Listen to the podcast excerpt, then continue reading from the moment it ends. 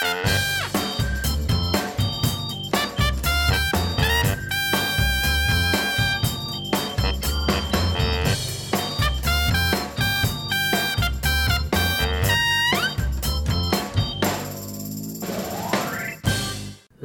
and gentlemen, we got him! Met die woorden maakten de Amerikanen bekend dat Saddam Hussein was gepakt, een Irakese dictator. En nu zoveel jaar later gaat het over Abu Bakr al-Baghdadi. Welk? Abu Bakr al-Baghdadi. Big Daddy. Want, Patrick, hij is gepakt. Sterker ja, nog, hij, hij leeft niet meer. Nee, hij is dood. De voormalig I S-leider. Ja. Hij en... is als een enorme lafaard gestorven trouwens, wist je dat? Ja, hoe ging dat eigenlijk? Ja, hij is... Uh... De Amerikanen die voerden een militaire operatie uit, hè, daar. Die wisten waar die was en die waren... Er ontstond een vuurgevecht en daarbij zijn er behoorlijk veel I S-strijders gedood. Overigens niemand van de Amerikanen, van die militairen. Overigens werden ze ook geholpen, hè, door onder andere Koerden, wat heel ja. opvallend is. Maar daar gaan we het zo nog over hebben. Ja. Um, uh, en na dat vuurgevecht was er eigenlijk niks meer over, behalve mensen die zich overgaven, wat dode I S-strijders. Uh, elf kinderen die door Amerikanen ongedeerd uit het huis uh, zijn gehaald. En uh, hij zelf, uh, en hij trok zich uh, samen met drie kinderen, drie jonge kinderen, drie van zijn eigen jonge kinderen. En dat is meteen het laffe. Menselijk schild. Ja, die trok die, met die kinderen trok hij zich terug in een tunnel. Hij werd opgejaagd door honden, door uh, legerhonden. En uh, toen heeft hij zichzelf met die kinderen opgeblazen. Nou ja, laffer kan je natuurlijk niet uh, doodgaan, hè, met je eigen kinderen. Ongelooflijk. Enorm laf. Ja, ja. Dus na Saddam Hussein en Osama Bin Laden is nu de volgende schurk door de Amerikanen... Gepakt ja. en gedood. Ja, en ook weer in het water gegooid overigens, hè? Ja, een zeegraf ja. weer. Ja. Ik, ik, dat snap ik aan de ene kant wel, want zij zeggen natuurlijk... ze willen niet dat, dat die ergens begraven wordt... en dat er een soort, soort, soort uh, bedevaartsoord ontstaat, hè? Mm-hmm. Aan de andere kant voedt het natuurlijk wel alle complottheorieën weer, hè? Ja. Ik zie ze allemaal weer op Facebook en op Twitter voorbij komen. Die mensen die zeggen, ja, ja, we... Ze zeggen er wel dat ze hem vermoord hebben... maar uh, dat kunnen we nooit bewijzen. Dat was, mm-hmm. toen, dat was toen bij Bin Laden ook al zo, hè? Ja, um, ja dat is het nadeel van zo'n zeemansgraf. Mm-hmm. Misschien is het goed, omdat we uh, het hebben over een item dat natuurlijk uh, ook landelijk nieuws is, om eens even een fragmentje te horen van, uh, van Nieuwsuur. Ach. Correspondent Arjan van der Horst, ja. die heeft nog even een toelichting. Nou, vooruit dan. Ja, dat strijdtoneel in Syrië is soms zo complex dat het niet altijd via de gebruikelijke patronen en scheidslijnen loopt. Dat leidt soms tot uh, tijdelijke, maar opvallende coalities. Uh, zo zijn Rusland en Syrië normaal de bad guys in de ogen van de Amerikanen. Maar nu kregen ze een bedankje van president Trump. Het is niet helemaal duidelijk wat voor rol ze precies hebben gespeeld. Al uh, was het wel duidelijk dat de Amerikanen hun toestemming moesten vragen om door het luchtruim van Syrië te vliegen om zo deze operatie te kunnen uitvoeren. Ja, en ook opvallend, er was een belangrijke rol weggelegd voor de Koerdische milities. Ja, en ook die kregen daarom een bedankje van president Trump. De commandant van de Koerdische milities in Syrië ja, heeft vandaag verklaard dat ze vijf maanden lang hebben samengewerkt met de Amerikanen om Baghdadi op te sporen. Ja, dat moet het wel extra wrang maken voor deze Koerdische milities. Want jarenlang hebben ze het vuile werk opgeknapt voor de Amerikanen in de strijd tegen I S. Ook dit weekend hebben ze dus opnieuw een waarde bewezen voor de Amerikanen. Maar ja, wat krijgen ze daarvoor terug? Niet zoveel, want president Trump heeft de Amerikaanse troepen teruggetrokken uit Syrië. Heeft de Koerdische milities in feite dus in de steek gelaten. Ja, dus voor de Koerden moet dit een dag zijn van gemengde gevoelens. En Van der Horst heeft wel heel goed naar jou geluisterd, Patrick, want hij gaat ook in op die Koerden kwestie. We hadden het afgelopen week ook nog over, hè? Over dat uh, de Turkse invasie ertoe heeft geleid dat uh, Koerden werden opgejaagd in Noord-Syrië. Ja.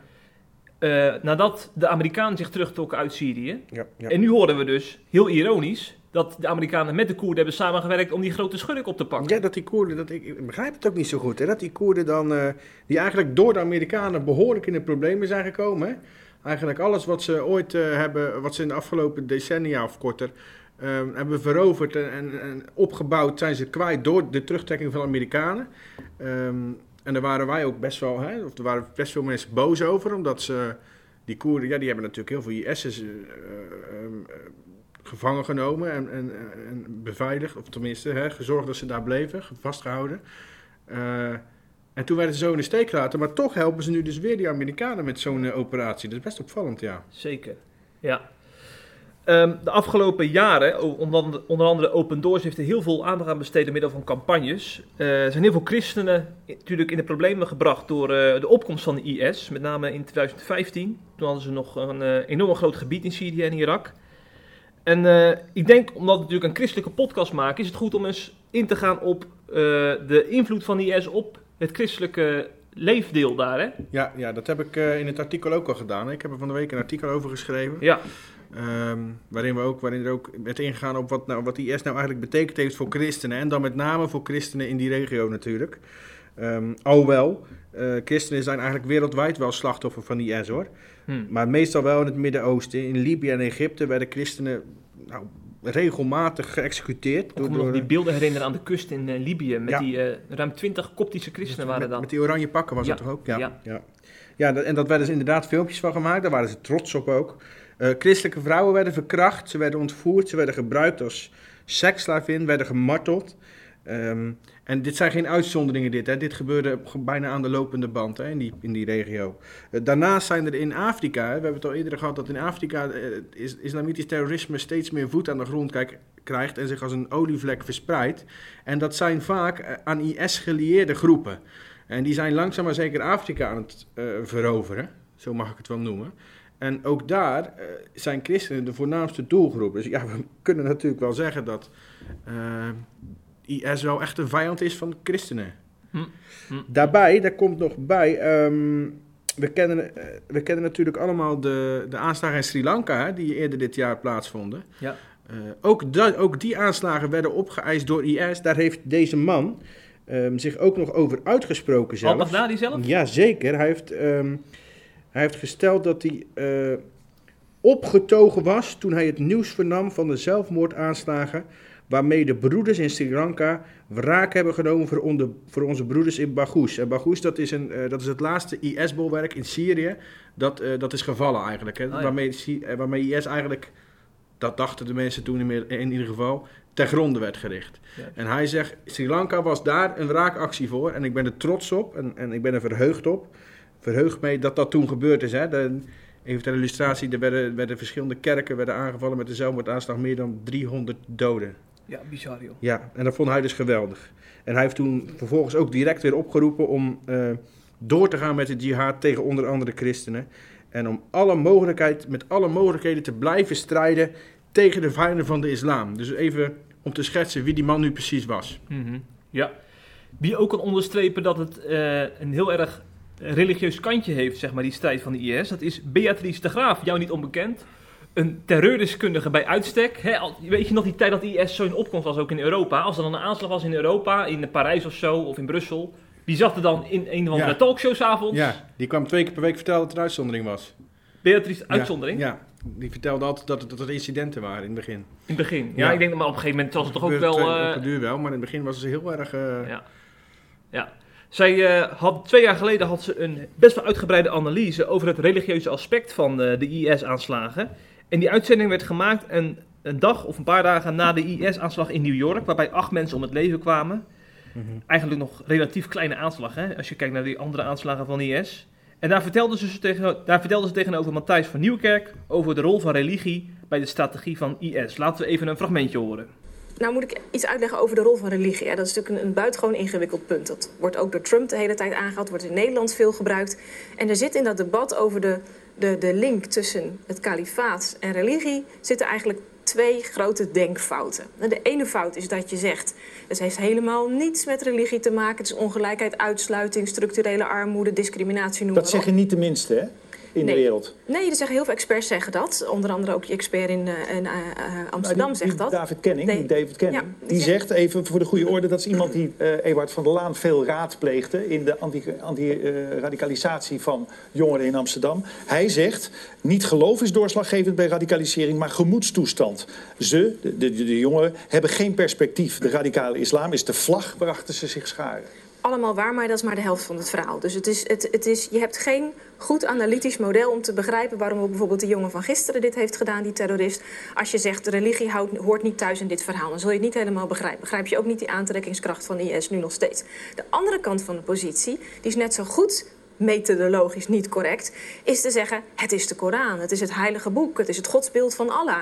En daarom zijn alle moslims potentiële terroristen, of überhaupt alle christenen, alle mensen met een religie, zijn potentieel gevaarlijk, want die volgen de stem van hun God. Dat is ook een grote denkfout, want dat klopt statistisch gezien al natuurlijk helemaal niet. Want het is een hele kleine minderheid die die keuze maakt. Dus wat is er nou aan de hand? En dat zie je denk ik ook terug in dat verhaal van gisteren, van die terrorist in Manhattan. Overigens ook de meeste aanslagen in uh, de westerse steden de afgelopen twee, drie jaar zijn ook gepleegd. Niet door foreign fighters, mensen die terugkwamen, maar door mensen die hier geradicaliseerd mm-hmm. zijn. Ik noem dat, ik ben nu bezig met een onderzoeksprogramma daarna, het verlangen naar radicale verlossing. Dus je moet godsdienst, religie, moet je even niet alleen maar denken vanuit een heilig boek of vanuit een godheid, de theologie. Mm-hmm. Nederlanders zijn graag allemaal dominees en die gaan graag aan iedereen uitleggen hoe de religie in elkaar zit. Je moet eigenlijk kijken naar de praktijk van de radicale verlossing die voor zo'n terrorist zijn praktische voorstelling van religie hem biedt. Dus wat heel veel van die mensen hebben gedaan die naar I S zijn vertrokken en daar terrorist zijn geworden, die wilden vluchten voor hun zonde, hun misdaad, hun vergrijpen. En dat wordt ook wel de crime-terror nexus genoemd. Ze konden zich op die manier vrijkopen. Dat is ook door I S, wordt dat ook aangeboden. Als je bij ons aansluit, zal Allah je alles vergeven. Dan kun je jouw eigen kleine loser-leventje, deze Saifullah, die had ook al diverse dingen op zijn kerfstok staan. Hij liep steeds tegen muren aan. Mm-hmm. Hij was aan het mislukken. Maar wat kan je met dat kleine loser-leventje? Dat kun je inpluggen in een groter kosmologisch verhaal, dat jij in één keer de held wordt. Je wordt een verlosser. De vraag is dan ook nu, uh, zou Beatrice de Graaf aan het juichen zijn in haar woonkamer na de dood van al-Baghdadi? Nee, dat denk ik niet, dat denk ik niet.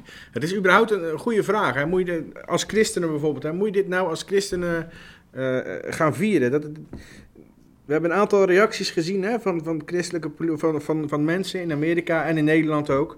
Trump die, die sloeg hele stoere taal uit. Hè? Die, die, die zei, ze moeten weten dat wij ze volledig gaan vernietigen. En deze monsters ontsnappen niet aan hun zekere lot. En uh, ze zullen zeker niet, dat vond ik ook alweer mooi, ontkomen aan het definitieve oordeel van God. Um, maar je hoorde ook gewoon echt, echt blije reacties. Hè? Uh, de vraag is of dat nou wel zo gepast is. Ik vind dat een lastige vraag. Dat heeft, als, je, als je naar de Bijbel kijkt, heeft dat eigenlijk twee kanten. Um, je leest in het Oude Testament bijvoorbeeld, zie je dat, dat, dat het volk van Israël vaak heel blij is, hè, als de vijand verslagen is. En dan zijn ze niet alleen maar blij met de overwinning, maar ook echt met het, uh, met het verlies van de vijand. Hè. Ik, bijvoorbeeld als het volk van Israël uit Egypte ontsnapt oh ja. uh, en, en ze trekken door de Dode Zee heen. En uh, vervolgens sluit de zee achter zich en dan stort de farao en zijn ruiters, die storten in die zee. Hè. Die worden bedolven onder het water en die verdrinken allemaal. He, dat, gaat, dat, gaat echt, dat ging om heel veel mensen. Mm-hmm. En uh, nou, wat ging het volk Israël vervolgens doen? Die, gingen, die gaven een feest en ze gingen dansen en ze gingen zingen. En, en, en er werd letterlijk ook gezegd, geprezen zij God. Want, want die heeft farao en al zijn ruiters als een soldaat in de zee gestort. Als, dus, Lu- dus... als Louis van Gaal erbij was geweest, daar in uh, Egypteland, dan had hij het volgende geroepen, denk ik. Die gaat juichen langs de lijn. Ja, dat is dus wel... Ja, dat is, ja, gekkigheid kent geen tijd. Maar, maar het is natuurlijk wel opvallend. Dat, dat zie je in het Oude Testament wel echt terug. Hè? Dat, dat, niet alleen daar. Je ziet bijvoorbeeld ook bij Jericho. Hè, als, of andere, als, als Jericho in, ineens stort. Juichen! Uh, de, de, we doen het vandaag de dag nog. Uh, op de kleuterschool, op christelijke kleuterscholen, op zondagsscholen, kleine kinderen. Die zingen liedjes over Jericho, over die dode, dode zee, over die doortocht waar ik het net over heb. Waar, waar, waar, waar duizenden mensen zijn omgekomen in Jericho, doordat heel die stad in, stad in elkaar stortte. En daar zingen kinderen over alsof het een geweldig gebeuren was, een fantastische happening. Juichen! Dat zingen we zomaar. Maar als je erover nooit door gaat denken, ja, je, zingt, je zingt gewoon over duizenden mensen en kinderen ook, die bedolven zijn onder het puin. Dat is toch wel best wel apart. Uh, misschien kunnen we dat liedje wel even horen. Ja, voor die paar podcastluisteraars die denken dat jij uit je nek kletst. Ja. Het levende bewijs uit de mond van Ellen en Rickert.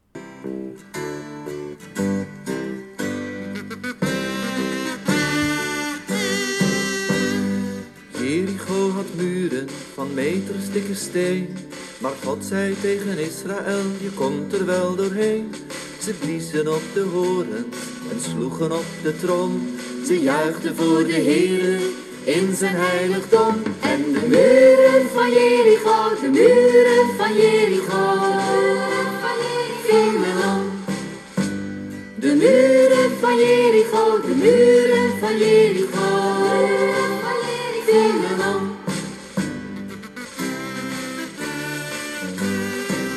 Ja, kijk, dat is dus hè, even in het verlengde van... Um, moeten we blij zijn of juichen met, met de dood van de I S-leider? Dat is dus de ene kant. Die zie je echt heel duidelijk terug uh, in de Bijbel. En niet alleen in de Bijbel zelf. Want je, de, hè, dan gaan de mensen natuurlijk zeggen... dat is het Oude Testament. We hebben inmiddels... Uh, is het veranderd met de komst van Jezus. Kom ik trouwens zo op. Maar wij zingen nog steeds die liedjes. Op elke christelijke kleuterschool wordt iedereen... bijna iedereen die christelijk opgegroeid is... kent het liedje van Ellen en Rickert. Mm. En er zijn er nog veel meer over... over He, over veldslagen. Ze riepen, he, David heeft, of Saul heeft zijn duizenden verslagen, David zijn tienduizenden. Het waren helden, hoe meer slachtoffers van de vijand, hoe beter. Juichen! Uh, dus dat is de ene kant, die dus nog steeds actueel is, omdat wat ik net zeg, dat we die liedjes nog steeds allemaal zingen.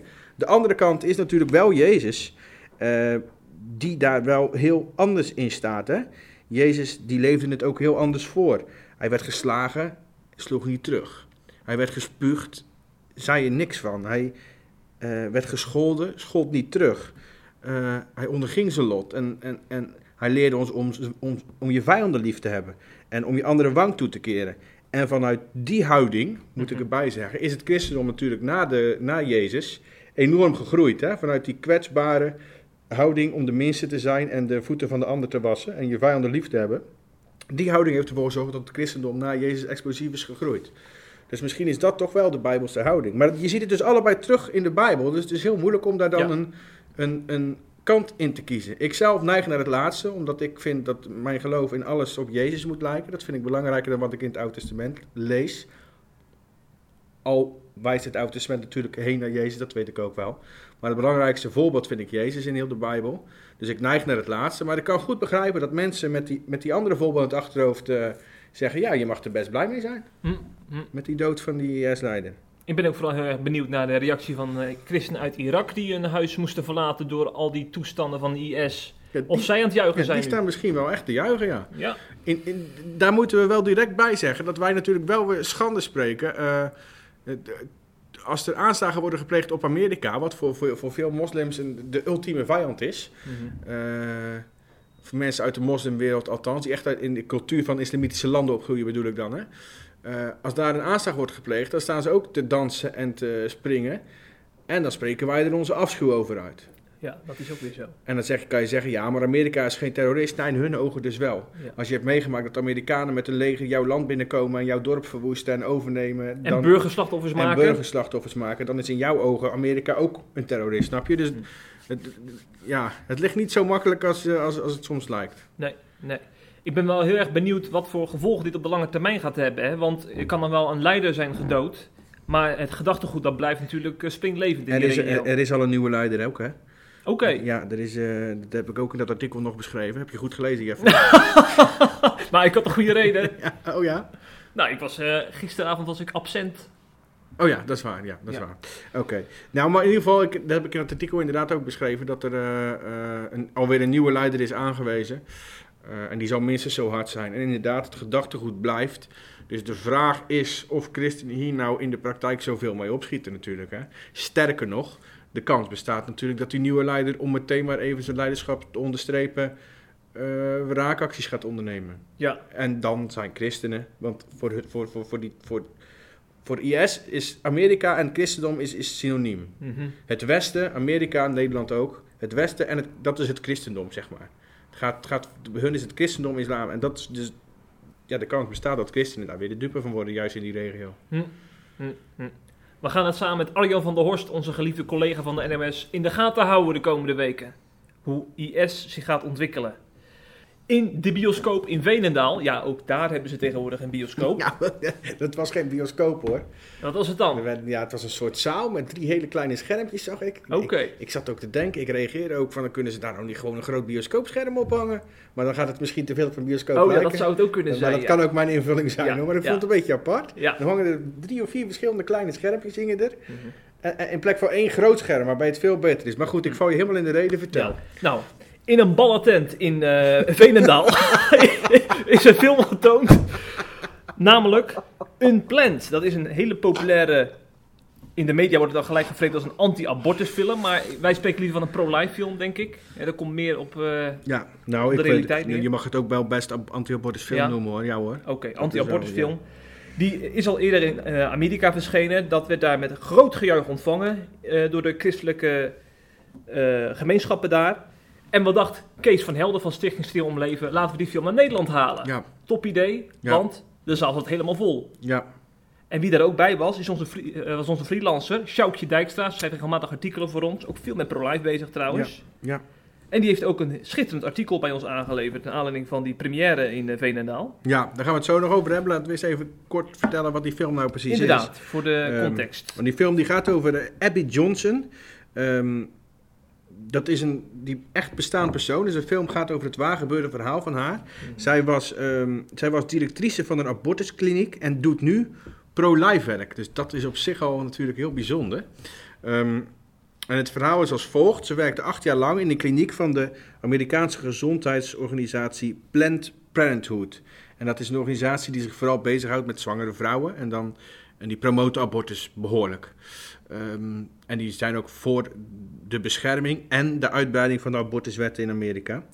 Um, En op een gegeven moment, zij werkt, die, die Abby Johnson, die werkt dan in die kliniek, hè, dan verandert ze plotseling radicaal van mening. En dat heeft te maken met één bepaalde gebeurtenis. Ze ziet namelijk dat er een abortus wordt uitgevoerd op een, op een embryo, op, ik spreek liever van een kind, van dertien weken. En wat ze vervolgens ziet op de echo, is dat die embryo zich tijdens de abortus probeert te verzetten. Zo. En, uh, en dan vervolgens toch wordt weggezogen en wordt vermoord. En, en dat grijpt haar zo enorm aan dat ze uiteindelijk haar baan opzegt en, en juist een pro-life activiste wordt. Uh, en dat, nou, dat is in het kort het verhaal van die film. Hè. Nou moet ik wel zeggen, de film is ook wel, het is wel echt propaganda hoor. Ik vind het wel de goede propaganda persoonlijk, maar het, het, is, het is echt wel een beetje een openlijk verwijt en een aanval op, op dat Planned Parenthood. Die, die worden ook wel een beetje beschuldigd van, een, van het, uh, het hebben van een verdienmodel, aan, mm. het maken van een verdienmodel aan abortus. Um, dus ja, het is wel een soort aanklacht richting hun, zeg maar. Overigens ontkennen ze dat zelf, dat ze abortus als verdienmodel gebruiken. Ja. Dat hebben ze nadrukkelijk ontkend na de film, want in Amerika is er behoorlijk ophef over ontstaan. Hè? Mm-hmm. Ja, dus voor hen is het vooral een kwestie van framing, als dat wordt uh, ja, zo noemen zij dat. Genoemd, oké. Okay. Hey, en daar hebben er behoorlijk wat christenen op gereageerd, hè? En die, ja. die heb jij een beetje zitten uitzoeken. Ja, ik heb een artikel ben ik tegengekomen in het Reventori Dagblad. Dat is natuurlijk echt een artikel, uh, of een, een, een medium dat veel aandacht besteedt aan abortus. En uh, dan ook deze film uitgebreid hebben geanalyseerd. En ene Jan van den Brink, een verpleegkundige, die uh, kwam ook in het artikel naar voren. En hij vond het vreselijk om te zien hoe zwangere vrouwen met een korting op het tarief van de abortus worden overgehaald om het kind weg te laten halen. En uh, hij vindt het dus goed dat deze film uh, in Nederland wordt getoond. En dat vindt ook Catharina Waterman, die heeft de film ook bekeken. En hij vindt het ook goed, zij vindt het dus goed ook dat uh, deze uh, duistere kant van de zaak wordt belicht. En om ook op die manier te laten zien hoe heftig het eigenlijk is, die abortuskliniek, hè, hoe het daaraan toe gaat. Ja. En uh, David Geurtsen, dus een student, die noemde het bizar. Bizar. En hij uh, vindt bizar? Het... bizar. Ga je nou ineens, wat doe Am- jij nou? Ja, het komt uit Amerika, deze bizar. Film. Dus laten we het vooral bizar noemen. Maar voor die David kwam het dus over alsof uh, die uh, abortusartsen doen alsof ze een auto of een ijsje verkopen. Zo... Ja. Zo normaal is het om een abortus te plegen. Ja, zo kwam de film. Kijk, je moet natuurlijk wel, we moeten goed... Ik, ik, um, kijk, ik ben hartstikke pro-life. Ja. Maar dit is natuurlijk een film die gemaakt is uh, met als doel... Uh, tuurlijk, om tuurlijk. abortus en alles wat daarmee te maken heeft enorm negatief weg te zetten. En alles wat pro-life is heel positief weg te zetten. Als het andersom zou gebeuren, zouden wij hier met enorm veel schande ervan spreken. Ja. Um, dus dan moet je nu ook wel, ook al ben ik zelf pro-life, zijn wij zelf pro-life, moet je dat wel in je achterhoofd houden. Hè? Dat het wel op die Zeker. manier is opgezet, die film. Mm-hmm. Hè, je ziet bijvoorbeeld, dat komt zo meteen nog terug... Uh, in het artikel van Sjoukje, daar gaan we het zo nog over hebben. Je ziet bijvoorbeeld dat, dat de artsen in die abortuskliniek weg worden gezet als totaal onverschillige ja. mensen die helemaal niks, hè? Mm-hmm. Zo spelen ze het. Maar jij maakt mij niet wijs dat iedere arts in de abortuskliniek zo is. Mm-hmm. Er zijn ook hele lieve mensen bij, die, die, die wel heel, in mijn ogen fout werk doen, maar die wel heel zorgzaam zijn en ja. meeleven met die, snap je? Ja. Dus dat, dat, dat, dat is wel een kanttekening die je in je achterhoofd moet houden op het moment dat je hierover praat en over denkt, vind ik. Ja, dat is een terechte kanttekening. Neemt natuurlijk niet weg dat er heel veel mensen um, die zaal gewoon hebben verlaten, omdat die beelden gewoon zo shocking waren dat ze het niet konden aanzien. Dat zegt ook wel wat over die abortuspraktijken. Ook natuurlijk. Dat is wel de bedoeling natuurlijk, hè? Tuurlijk, shockeren. Ja. Daarom is het ook een film geworden ja, natuurlijk. Ja. Want weet je, ik zou jou zeggen, het lijkt nou elke keer alsof ik een ja. beetje het op aan het nee. nemen ben voor die, voor die abortuslobby. Dat is helemaal niet zo, maar die, ik, ik vind het belangrijk om die nuance te leggen. Het zijn bloedige beelden, maar wat eigenlijk nog veel erger is en nog veel meer bloed en nog veel grover is, is als je abortus bijvoorbeeld helemaal gaat verbieden, waar ik wel zelf voor ben, maar wat je dan wel krijgt, is dat ze abortus illegaal gaan uitvoeren en dat is natuurlijk nog veel heftiger en gevaarlijker, ja, hè? Daar moet je niet aan denken. Dus, dus, dus dat, is, dat is ook een beetje wat je in je... Ja, daarom is het ook zo lastig. Ja. Wie aan jouw kant staat, dat is cultuurtheoloog Frank Bosman. Want die is net zo genuanceerd als jij. En uh, hij zegt dan ook dat dit vooral een aanzet is om de abortuspraktijk in Nederland verder, de, verder te bediscussiëren, hè, als voor- en tegenstanders daarvan. En niet zozeer om in extreme te, te vallen. Want die verleiding is natuurlijk heel groot. Ja. Dat je aan de ene kant gaat zeggen van... Uh, die abortuspraktijk moet allemaal ophouden. Laten we nieuwe wetgevingen er doorheen jassen. En aan de andere kant dat je uh, iedereen de vrije hand geeft in hoe je een abortus uitvoert. En uh, dat je daar te onverschillig in bent. Maar hij pleit dus heel erg voor die middenweg. Volgens mij is hij op de lijn Frank Bosman, als ik jou nee, goed nee, beluister. Nee, ik, ik, ik, nee ik, ik, ik weet het niet zo goed waar ik zit. Ik vind wel abortus is moord.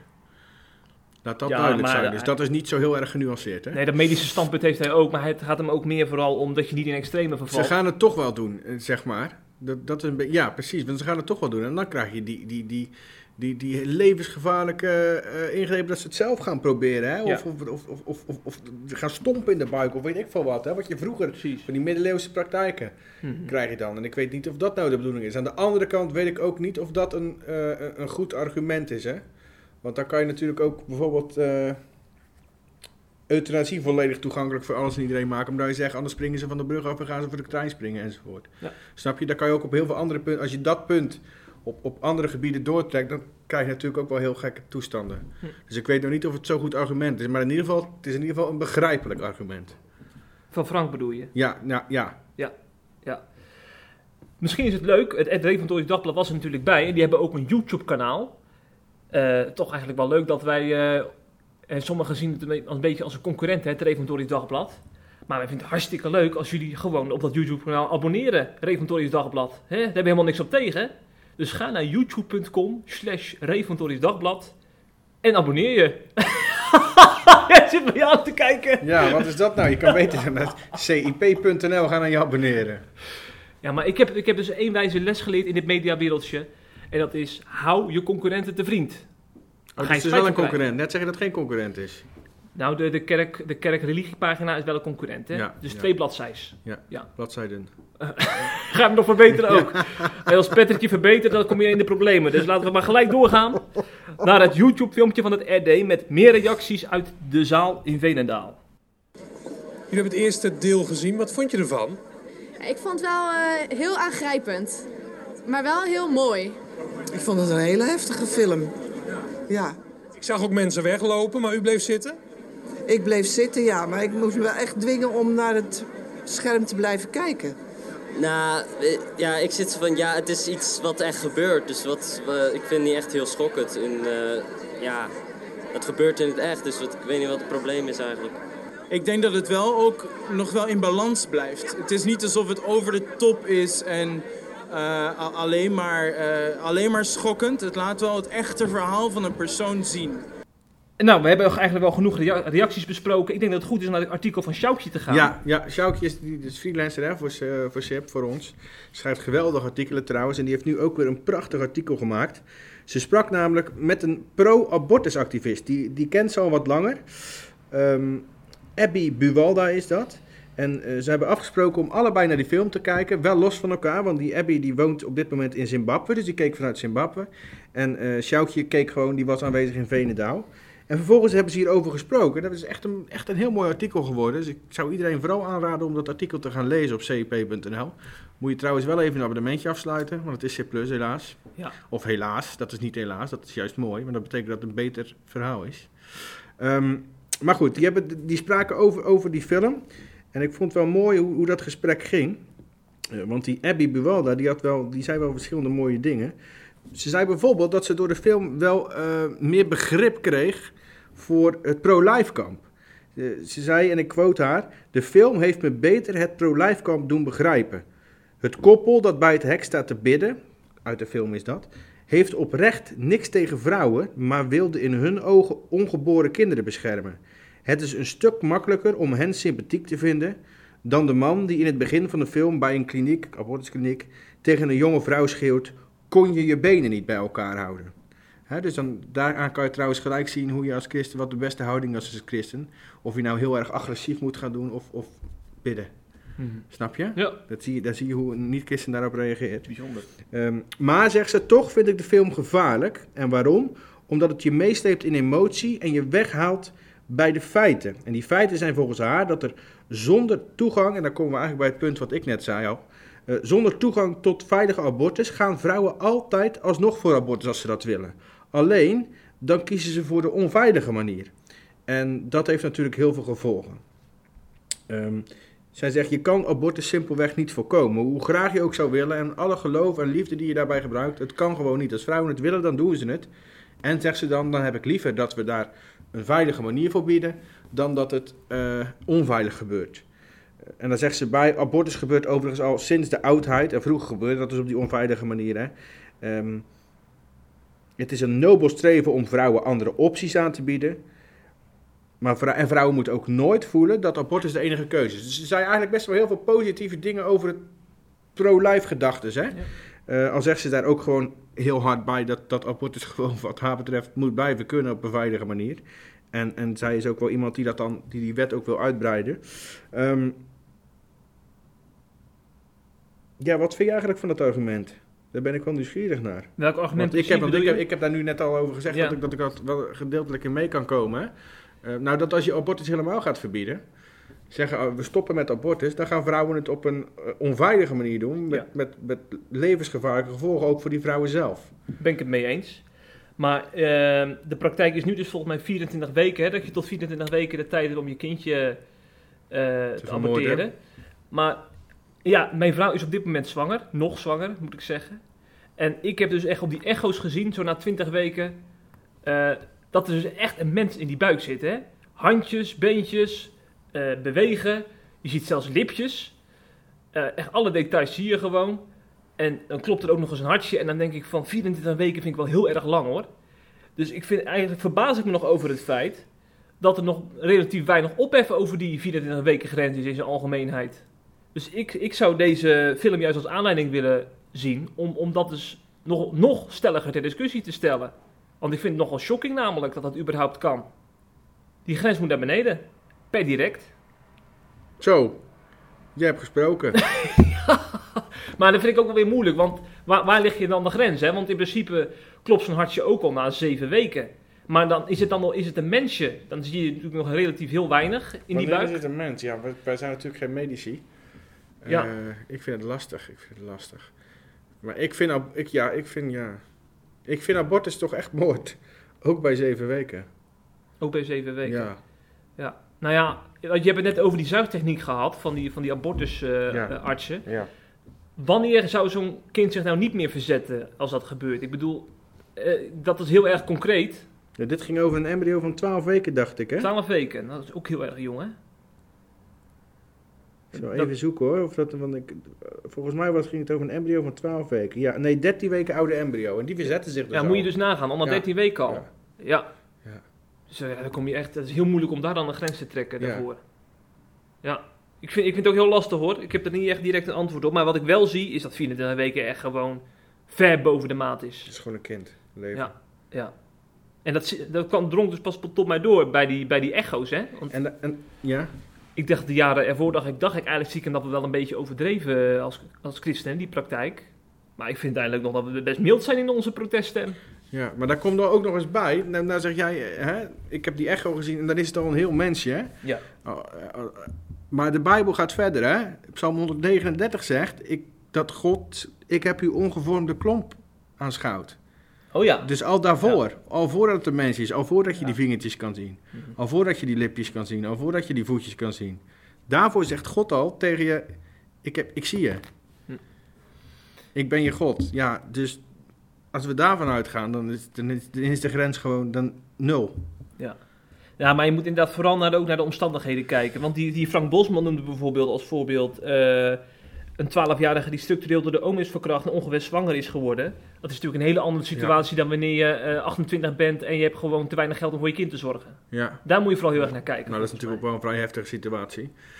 Je kan, als je kan beter vergelijken met iemand die achtentwintig is en die uh, vier one night stands gehad heeft en waarbij het even niet uitkomt om zwanger te zijn omdat ze net een nieuwe ja. net promotie heeft gemaakt op de werk. Dat gebeurt ook. Ja, dat gebeurt ook. Dat ja. vind ik nog veel erger. Ja, ja, ja. En dat daar dan dat daar zou meer ophef over moeten zijn, ja, over dat ja, soort abortussen. Absoluut. Maar ja. goed, er is ook wel, er is ook wel genoeg ophef voor, moet ik eerlijk zeggen. Zeker in Amerika. Ja, en we en, hebben natuurlijk regelmatig Lilianne Ploemen van de P v d A ja. besproken. Die uh, reist de hele wereld zelfs over om deze... moordpartij te stimuleren. Dat zijn jouw woorden. Ja. jongen, jongen, jongen, jongen, jongen. Ja, eigenlijk zijn we best wel met heftige items bezig, Patrick. Want de volgende, die uh, liegt er ook niet om namelijk. Jongen, jongen, je zou bijna depressief worden van deze podcast, hè? Ja. Ja. Een, een vermoorde I S-terrorist, uh, abortus uh, en... Mariska. Ik heb een mailtje gehad van Mariska, een vrouw van achtentwintig jaar. En zij is ontzettend eenzaam. En dan zou u denken van, ja, eenzaamheid, joh, dat komt overal voor, maak je je druk om. Maar dit gaat ook specifiek over eenzaamheid in de kerk. En dat vind ik nou juist zo schrijnend, omdat we natuurlijk als kerk heel vaak zeggen, joh, we zijn broers en zussen van elkaar, we zijn familie. Omzien aan elkaar hebben, leggen er best wel veel nadruk op. Ik ga wel eens naar websites van kerken, hè. En dan zie ik ook gewoon dat kerken gewoon op een startpagina schrijven van... wij zijn een fijne, gezellige, warme gemeente. Ik denk, van zeg dat nou niet van jezelf? Want dan kweek je zulke hoge verwachtingen mee. eigenlijk eigenlijk zouden, we, zouden we daar een lijst van moeten maken. De kerken die dat zeggen. Ja. En dan gaan we die eens opzoeken. Ja, kijken of het waar is. En dan even een reviewtje geven. Ja. Hè? Ja. De S I P review. Precies. S I P bezoekt de kerk. Ja. Undercover in kerkelijk Nederland. Mariska die... Uh... Jij denkt, ik ga er niet op in. Ik ga door met Mariska. Want weet je waar haar eenzaamheid is begonnen, Patrick? Als achttienjarige student uh, nam ze de verkeerde afslag, zegt ze zelf. Hè? Studententijd is toch vaak een tijd waarin je vrienden voor het leven maakt. Tenminste, ik spreek uit ja. ervaring. Dan trek je met elkaar op, zo'n studentenleven. Ja, je maakt waar. samen schoolopdrachten. En dan maak je echt vrienden. Maar voor haar gold dat dus niet. Zij was nogal anders dan haar uh, studiegenoten. Uh-huh. En nam dus een andere afslag in die zin. Vervolgens kwam ze tot bekering en werd ze door haar zus meegenomen naar de kerk. En toen, toen kwam ze inderdaad in zo'n warme gemeente terecht. Dus het kan blijkbaar. En daar uh, verdween ook haar eenzaamheid. Ze, er werd, er werd uh, naar haar geluisterd, omzien naar elkaar. Maar er kwam een kink in de kabel, want op haar zesentwintigste kreeg ze dus een relatie met haar vriend. Die, die vriend was ook, is ook uh, christen. Maar de manier waarop die vriend met haar is omgegaan, dat, dat is echt, daar lusten de honden geen brood van. Als ik even een citaatje mag voorlezen. Als ik vroeg om een knuffel, vertelde hij mij dat ik naar de psycholoog moest. Nou, dat moet ik niet tegen mijn vrouw vertellen thuis. Dan sta ik morgen op straat. Dat denk ik dat je tik voor je neus krijgt. Dat denk ik ook, ja. En terecht ook trouwens, hè. Als ik het soms moeilijk had in de wereld, vertelde hij mij dat het aan mijn eigen negatieve insteek ligt en dat hij geen medelijden met mij had. Nou, en ze was zo teleurgesteld en dat had ook betrekking op haar relatie met de kerk en met God zelf. Uiteraard. Dus die afstand groeide enorm. Ja. Ze is uh, in dat jaar dat ze het heel zwaar had nog maar één keer naar de kerk gegaan en toen is ze ook huilend weggegaan. Want hè, als je met die gevoelens naar de kerk, na, als je met die gevoelens naar de kerk gaat, dan is het natuurlijk ook heel moeilijk om, uh, denk ik, te connecten met de mensen om je heen. Want dan zit je zo ontzettend in een diepe put. Uh, maar wat er dan komt, dat, dat, heeft, dat heeft mij toch wel geraakt, hoor, wat ze vervolgens in die column schreef. Als mensen mij vragen hoe mijn weekend was, dan antwoord ik altijd met hetzelfde antwoord. Ja, mijn weekend was prima. Toch breng ik mijn weekend alleen door. In bed, op de bank. Ik vul mijn tijd met, in met tv kijken, bijbelezen en winkelen. Als ik soms wakker word op een zaterdagochtend en ik mij bedenk dat, dat ik een hele dag nog voor mij heb, benauwt het mij. Ik probeer de uren te vullen, maar leegte vult niks en Gods stem hoor ik niet. Ik ben nu langzaam het ritme weer aan het oppakken om naar de kerk te gaan, om zowel God te vinden en mij te omringen bij medechristenen. Echter merk ik dat ik mij in de kerk ook heel erg eenzaam voel. Er is niemand die naast mij komt zitten of iemand waarmee ik een gesprek heb. Ik mis de aansluiting, de evenementen, de praatgroepen enzovoort. Naar mijn idee wordt er te weinig voor singles en personen van mijn leeftijd georganiseerd. Toch wel een heftige boodschap, hoor, als je dit dan Jongen. leest. Jongen. Ja, er zijn wel een paar dingen die, die mij direct opvallen, moet ik zeggen, hoor. Sowieso in het verhaal. Kijk, allereerst verschilt het natuurlijk heel erg per persoon. Um, hoe je, uh, er zijn ook mensen die het helemaal prima vinden om op zaterdagochtend wakker te worden. Ik word ook wel eens op zaterdagochtend wakker. Uh, en dan bedenk ik me ook dat ik een hele dag niks voor me heb. Maar dat benauwt me niet. Dat stelt me uitermate tevreden, ja, ja. zeg maar. Snap je? Dus dat het verschilt ja. per persoon. Ik kan bijvoorbeeld prima alleen zijn. Ja. Um, Dat is één. Ten tweede uh, denk ik ook wel, um, maar daar kom ik zo nog wel op terug hoor, dat, dat het ook wel wederkerig is. Hè? Ze zegt bijvoorbeeld, er is niemand die naast me komt zitten. Ja, je kan ook zelf naast iemand gaan zitten, toch? Mm-hmm. Nou, dat, ik, ik weet dat het heel kort door de bocht klinkt, hè? Want ik, en ik weet niet hoe die situatie is, maar soms is een passieve houding natuurlijk niet genoeg. Ja. Um, maar goed, ik moet ook zeggen, ik heb het gelezen en het, was, het kwam op mij ook wel heel, heel heftig over hoor. Ik vond het overigens ook heel mooi, maar die ga jij zo meteen nog over hebben geloof ik. Hè? Dat, dat er verschillende mensen reageren mm-hmm. met kom eens een bakkie doen. Ja. Um, maar goed, aan de andere kant, dit zijn wel punten, waar, vind ik, waarin je jezelf als kerk, als christenen, absoluut kunt onderscheiden en het verschil kunt maken. Hè? De hele wereld holt door, we zijn enorm individualistisch hè, in, in het Westen, in onze samenleving. Uh, en juist als christenen kan je daarin, denk ik, het verschil maken. Daarom vind ik dat je eenzaamheid in de kerk ook absoluut niet kan en mag laat, laten gebeuren. Want Jezus zegt ook hè, in dat hele rijtje, uh, ik ben hongerig geweest, uh, ik heb in de gevangenis gezeten, je hebt me bezocht. Hè? Nou, ik denk dat, dat je dit in moeiteloos in dat rijtje uh, kan aanschuiven, voor zoveel je een van de minste van mijn eenzame broeders heb, of, of zusters heb bezocht, ja. of, of, of een praatje met gemaakt of heb uitgenodigd, dat heb je aan mij gedaan. Tot zover de theorie. Want de praktijk is natuurlijk wel een stuk lastiger, dat, dat zei ik net al. Ten eerste zit gewoon niet iedereen erop te wachten dat je contact zoekt. Hè? Sommige mensen kunnen misschien eenzaam lijken, maar die vinden dat, wat ik net zei, vinden dat helemaal prima, zoals mm-hmm. ik. Ik ben ook wel eens alleen, dat vind ik heerlijk. Um, En buiten de sociale contacten die ik al heb, heb ik helemaal geen behoefte aan meer. Dat zijn echt geen twintig uh, mensen hoor. Nee. Snap je? Dus dat, is, dat verschilt heel erg bij iedereen. Um, toch zullen sommige mensen, als ze mij zien zitten in een kerk of, of bij een bijeenkomst of waar dan ook, denken, oh die is, die is alleen, die is eenzaam, weet je wel. Ik ga ermee praten, terwijl ik zoiets heb van, ga weg. Ja, ja. ja dat klinkt heel grof, maar snap je wat ik bedoel? Ja, dus, dus, en dat weten mensen ook. Dat niet, mensen weten niet altijd of jij eenzaam bent of niet. Mm-hmm. Um, ten tweede... Uh, is het vaak in de praktijk ook wel lastig om contact te leggen met eenzame mensen. Uh, vaak zie je wel dat er een soort van ge- beetje gebrek is aan sociale vaardigheden. Al dan niet weet ik, komt dat doordat ze ook eenzaam zijn, weet je wel. Mm-hmm. Omdat ze het niet goed hebben kunnen ontwikkelen. Um, waardoor het ook moeilijker is om met zulke mensen te praten of om te gaan. Gelukkig zijn er in de kerk wel vaak meer dan genoeg broeders en zussen die daar wel een enorme goede gave en talenten voor hebben. We kennen ze allemaal in iedere kerk. Um, en ten derde... vind ik ook wel belangrijk. Eenzaamheid is gewoon niet altijd zichtbaar. Ja, klopt. He, iemand kan zich enorm eenzaam voelen zonder dat je het weet. Tot zelfs vrienden en familie het niet doorhebben. Sterker nog, je kan je eenzaam voelen op hele uh, gezellige plekken waarbij mensen om je heen staan. Je kunt je, je kun jezelf in een overvol Excelsior stadion, ook al gebeurt dat zelden, eenzaam voelen. Ja, maar dat kan, ja. Klopt. Maar goed, de conclusie is wat mij betreft dan ook eigenlijk tweeledig. Hè? Uh, aan de ene kant vind ik echt dat je als kerk hier heel goed op in moet spelen. Hier enorm alert op moet zijn. Um, en vooral groepsvorming te voorkomen. Want dat is killing voor iemand die eenzaam is. Hè? Ja, want het meisje komt bijvoorbeeld een kerk binnen. En er zijn dan bepaalde groepen. En dan is het heel moeilijk om in een groep aan te schuiven. Hè? Zorg dat je één groep bent. Probeer te zijn als kerk. En echt alert zijn op mensen die buiten de boot dreigen te vallen. Want vaak heeft dat ook tot gevolg dat ze ook buiten de kerk vallen en misschien zelfs buiten God op een gegeven ja. moment. Hè? Dus daar moet je echt mee oppassen. De andere kant is, als je eenzaam bent, ook binnen een kerk, maar ook binnen je familie of binnen, binnen uh, de buurt of waar dan ook, hè, durf ook gewoon aan de bel te trekken. Durf gewoon te zeggen dat je eenzaam bent en dat je behoefte hebt aan contact. Tuurlijk is dat moeilijk. Tuurlijk kan dat soms een beetje schaamte opleveren, maar toch zou ik zeggen, probeer jezelf te dwingen om dat wel te doen. Mm-hmm.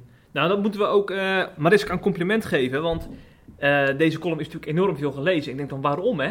Waarom wordt dat zoveel aangeklikt? En ik denk ook dat zij symbool staat voor een hele grote groep die uh, zelf de eenzame gevoelens ja. heeft. Maar die niet in de pen durven te klimmen. Die ja. zich misschien schamen voor hun eenzaamheid. En die Mariska, die geeft daar ja. gewoon woorden aan. Dat ja. vind ik mooi. Ja. Dat Overigens goed. bedoelde ik niet wat ik nu allemaal zei. Nee. Mariska zelf, op ik. haar situatie. Snap ik. Eenzaamheid algemeen. In het algemene. Dat ja. Mariska zich niet uh, aangevallen voelt. Zeker. Nee, dat snap dat was ik. absoluut niet de bedoeling. Ja. Dus ik denk dat het ook die noodkreet, dat, uh, dat het heel veel mensen triggert. Hè? Dat zie je ook aan de reacties onder, de, onder dat S I P-artikel. Maar jou, jij, jij, jij, heeft, jij hebt zelf ook iets meegedaan in je kerk, vertelde je. Ja, ik, maandag ging ik naar de bidstond en uh, die uh, mocht ik voorbereiden. En toen dacht ik elke keer aan dit artikel. Dus ik dacht, ik print hem gewoon even uit. Laat ik die mensen, de, de mensen in de kerk die even voorlezen. En? En het roep, riep zoveel herkenbaarheid op, joh. Herkenbaarheid ook? Ja, ja, ik denk wel drie mensen die ook met soortgelijke verhalen kwamen, die helemaal niet meer eenzaam zijn. Of, of ook uh, uh, gewoon wel de sociale vaardigheden hebben. Maar die dus echt praktijkvoorbeelden vertellen van, van, van kleine of grote kerken. Die gewoon uh, blind, die gewoon echt die, die mensen ja. negeerden en, ja. en hun eigen ding deden. En dan denk ik van, het is wel goed dat het aangekaart wordt. En vaak ook single mensen wel, hè? Want als je zeg maar, zeg maar single mensen hebt tussen de twintig en de veertig... Um, al hun leeftijdsgenoten zijn bezig met een gezinnetje stichten. Die zijn bezig, ja. die krijgen kinderen. D- dat kost heel veel tijd. Dan ben je eigenlijk al je tijd. Natuurlijk heb je wel tijd voor je vrienden. Maar binnen de kerk wordt er ook aandacht aan die situatie geschonken. Hè? Er is van alles voor de kinderen van alle leeftijden. Mm. Dus je opgroeiende kinderen. Maar de singles in die leeftijd tussen twintig en veertig... die worden inderdaad in veel kerken, dat merk ik ook... dat zie ik ook in veel kerken, worden die wel een beetje over het, over het hoofd gezien. Ja. Dus da, dat zegt zij ook, hè? Ik, ik ben single en er is gewoon te weinig aandacht in de kerk voor. Mm-hmm. En dat is niet alleen in haar kerk, dat is echt wel in veel meer kerken. Zeker. Dus daar zouden kerken zich ook wel bewust van moeten zijn. Ja, ja, ja. Dus het is mooi zijn als deze noodkreet van Mariska wordt opgepakt. Ja. Wie dat sowieso heeft opgepakt, dat zijn een aantal, uh, is een aantal siplezers. Ja, geweldig. Ja, ik, kreeg, uh, ik zag zeven berichten staan met mensen die uh, S I P opriepen van... jullie mogen mijn uh, mailadres aan Mariska geven, want ik kom graag met haar in contact. Dus ik heb gewoon gistermiddag heb ik die uh, e-mailadressen verzameld en naar Mariska gestuurd. En daar zitten adressen bij van onder andere M. van Balen, een van onze C I P-leden. Fijn dat u ons steunt, mevrouw of meneer Van Balen. Hij of zij schrijft... Mariska, wat knap dat je dit deelt. Wat knap dat je dit verhaal hebt geschreven... Er klinkt eenzaamheid door in wat je schrijft. De koffie staat voor je klaar. Nou, vind ik toch een hele toffe reactie. Ja. En ook Hananja Thomassen. Wat een mooie naam. Hananja. Een mooie Bijbelse ja, naam. Absoluut.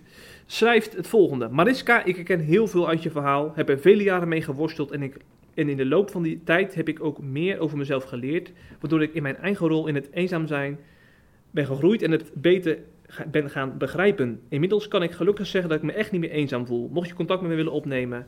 Kan via Facebook. Nou, ik, dacht, ik uh, vind dit fantastisch. Ik vind dat mooi. Dat vind ik aan de andere kant van C I P. Ja, hè? Want ja. ik hoor zoveel mensen hoor ik zeggen van die reacties bij jullie, joh, daar lussen de honden geen brood van. Daar hebben ze ook vaak gelijk allemaal in. Allemaal negatief en allemaal ja. maar schelden bij elkaar, die discussieonderwerpen. Geen enkel graantje liefde, kil, koud. Ja, dat... Maar dit is natuurlijk niet kil en nee. koud. En daar hoor ik heel veel mensen dan weer niet over. Nee, die le- dat lijkt wel alsof ze dat dan niet lezen. Nu is het ja. ook niet dat dit elke dag gebeurt. Nee, dit is wel zeldzaam. Maar, ziet, maar bij zo'n verhaal zie je dus wel dat er inderdaad zulke reacties komen. Ja. Dat vind ik fantastisch. Ja. Ja. Dus ik ben heel trots en blij met die mensen. Absoluut. Die hierop, die, niet alleen deze twee, maar er waren er meer, hè? Je hebt er nu twee uitgepakt mm-hmm. om voor te lezen, maar er waren er meer, hè? Die zo Klopt. reageerden. Klopt. Ja, ja, fantastisch. Heel goed gedaan. Ja. Over trots en blij gesproken. Ik hoop dat ik vanavond ook trots en blij mag zijn met mijn clubpie Excelsior. Want, beste luisteraar, de C I P-redactie gaat vanavond op pad naar het voetbalstadion. Juichen! Kan niet, hè? Kan helemaal niet. Waarom niet? Nou, ik kan me wel verhalen bedenken die wij geschreven hebben over mensen die in het stadion zaten, dat ze hele rare dingen zagen. Oh, jij doet op het uh, bekeringsverhaal van een van de dominees die ja, we wel gesproken ja, hebben. Ja, ja. Die uh, werd aan zijn, uh, aan zijn nekveld stadion uitgesleurd, gesleurd, ja, hè? Ja, en die wilde per direct naar de kerk om het ja. goede te zoeken. Gelukkig vinden wij dat dat allebei kan, hè? Ja, ja, het dus gaat we gaan daar heerlijk van genieten. Ja, lekker warme stroopwafeltjes eten, want dat hebben ze daar toch, stroopwafelkraampje? Ja, ja, zeker. Heerlijk. Ja. Met de hele redactie, gezellig teamuitje. Mooi, hè? Wordt echt gezellig, ik heb op... er zin in. Ja, ja. Jammer dat we eerst nog een paar uur moeten werken. Maar op ons werk kunnen we wel in de stemming komen met een lekker Excelsior liedje. Zal ik die eens even laten horen, Patrick? Nee, dat. En dan sluiten we ook daar gelijk de podcast mee af. Ja, beginnen we dan volgende week met een P S V liedje? Nou ja, als zij eindelijk eens een keer gaan winnen, dan kunnen we dat wel eens nou, laten we horen. Dan moeten we uit gaan kijken. Nou, ik ben er weg van. Tot de volgende keer. De groeten! Bestaan. We gaan er staan. Allemaal. Zij aan zij, we zingen bij.